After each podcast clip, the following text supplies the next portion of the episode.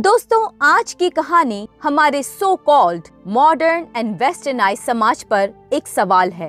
हम कहते हैं, लड़कियों को पढ़ाओ, वो नौकरी करें, समाज में अपने लिए एक अच्छी जगह बनाए और इंडिपेंडेंट बने। पर क्या सच में हमारा समाज विदेशी खाना, कपड़े और म्यूज़िक के आगे अपनी सोच बदल पाया है? ये कहानी है रिया की, जिसका जन्म एक ऐसे परिवार में हुआ जहाँ रिया की माँ को रिया के पिता शराब के नशे में रोज बिना बात के मारते थे। एक दिन रिया की माँ की मौत हो गई और रिया के पिता ने दूसरी शादी कर ली। तब तक रिया 18 साल की हो चुकी थी। नई माँ रिया को बहुत परेशान करती थी। आए दिन उसे मारती थी। रिया काफ़ी समय से जॉब्स के लिए अप्लाई कर रही थी। फिर एक दिन उसे बेंगलोर की एक आईटी कंसल्टिंग फर्म में जॉब मिल गई। बस, फिर क्या था? रिया ने तुरंत वो जॉब ले ली और बैंगलोर शिफ्ट हो गई। जॉब पर रिया की मुलाकात हुई विशाल से। दिन पर दिन उन दोनों में नजदीकियाँ बढ़ती रहीं। रिया अकेली एक अपार्टमेंट में रहती थी। विशाल अक्सर रिया के साथ ही अपना समय बिताता था। दिन गुजरते रहे। विशाल और रिया का प्यार परवान चढ़ता रहा। विशाल और रिया अब पाँच सालों से रिलेशनशिप में थे। विशाल का परिवार बेंगलोर में ही रहता था। रिया जब भी विशाल से शादी की बात करती थी तो वो उसकी बात को टाल जाता था। ये कहकर कि अभी वो दोनों बहुत छोटे हैं और उसके परिवार वाले कंजर्वेटिव यानी सिद्धांतवादी हैं तो शादी के लिए जल्दी हाँ नहीं करेंगे। रिया भी विशाल की बात मान जाती थी और जैसा चल रहा था, बस वैसे ही चलता रहा। फिर एक दिन रिया को पता चला कि वो प्रेग्नेंट है, यानी रिया माँ बनने वाली है। उसने विशाल से कहा कि वो अब अपने घर वालों से बात कर शादी पक्की कर ले। विशाल ने रिया की बात पर हाँ कर उसे विश्वास दिलाया कि सब ठीक हो जाएगा। फिर उसी शाम को विशाल ने रिया को फ़ोन करके कहा कि अभी वो सिर्फ़ 23 यानी 23 साल का है। और अभी से वो बाप नहीं बनना चाहता है। उसने रिया से कहा कि वो अबॉर्शन यानी बच्चा गिरवा क्यों नहीं देती है? और वो दोनों कुछ सालों के बाद शादी करेंगे और बच्चा करेंगे। रिया ने भी इस बात पर हाँ कर दी और वो दोनों बच्चा अबॉर्ट यानी कि बच्चा गिरवाने के लिए हॉस्पिटल पहुँचे। वहाँ विशाल ने रिया से कहा, रिया सॉरी पर अब मैं तुम्हारा और साथ नहीं दे सकता। रिया के पैरों तले ज़मीन ही खिसक गई। उसने सोचा कि जिस आदमी को उसने अपनी ज़िंदगी के पाँच साल दिए, वो आज उसे इस तरह से छोड़ने की बात कर रहा है? स्पेशली जब वो उसके कहने पर अबॉर्शन भी करवाने आ गई है। दुखी मन से रिया डॉक्टर के ऑफ़िस में गई।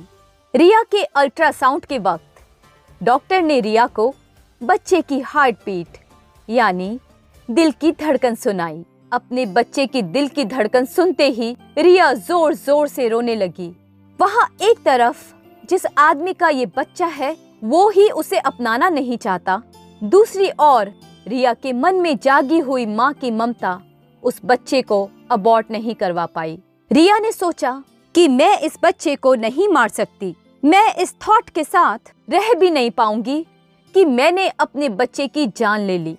रिया ने विशाल से कहा कि वो बच्चा नहीं गिरवा रही है। वो दोनों अपने अपने घर वापस चले गए।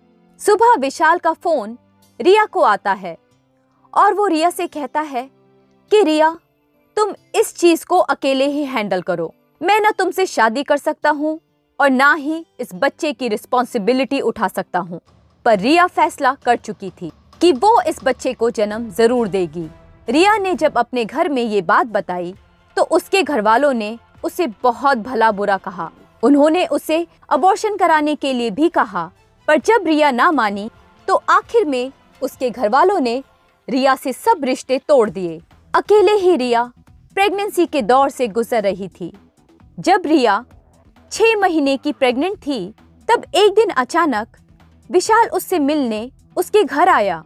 रिया उसे घर के बाहर खड़ा देख बहुत खुश हुई।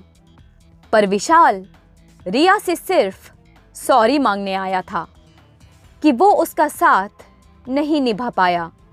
और वो एक डरपोक इंसान है जो कि समाज की बेड़ियों में जकड़ा है और समाज के खिलाफ नहीं जा सकता है। उस दिन रिया पूरी तरह से टूट गई। उसने जीने की उम्मीद ही छोड़ दी।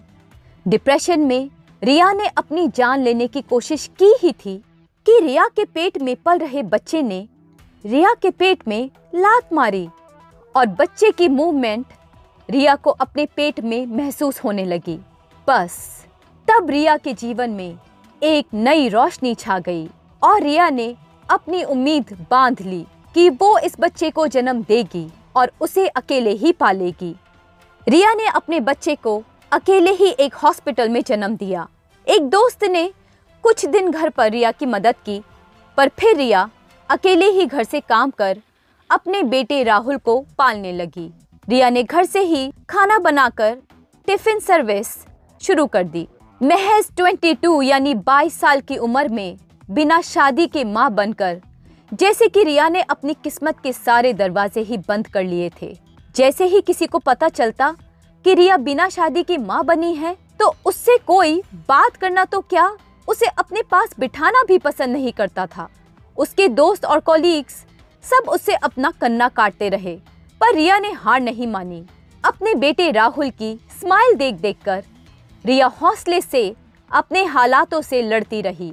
आज भी रिया अपने समाजी हालातों से लड़ रही है और अकेले ही राहुल का पालन पोषण कर रही है। आज राहुल 12 साल का है। ना रिया कभी शादी कर पाई और ना ही समाज में अपने लिए कोई खास जगह बना पाई। पर अपनी मेहनत और लगन से रिया अपने बेटे राहुल को एक अच्छी ज़िंदगी दे रही है।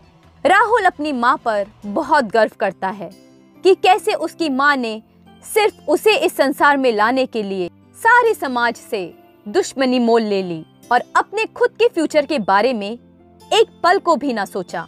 रिया और राहुल अपनी छोटी सी ज़िंदगी में बहुत खुश हैं।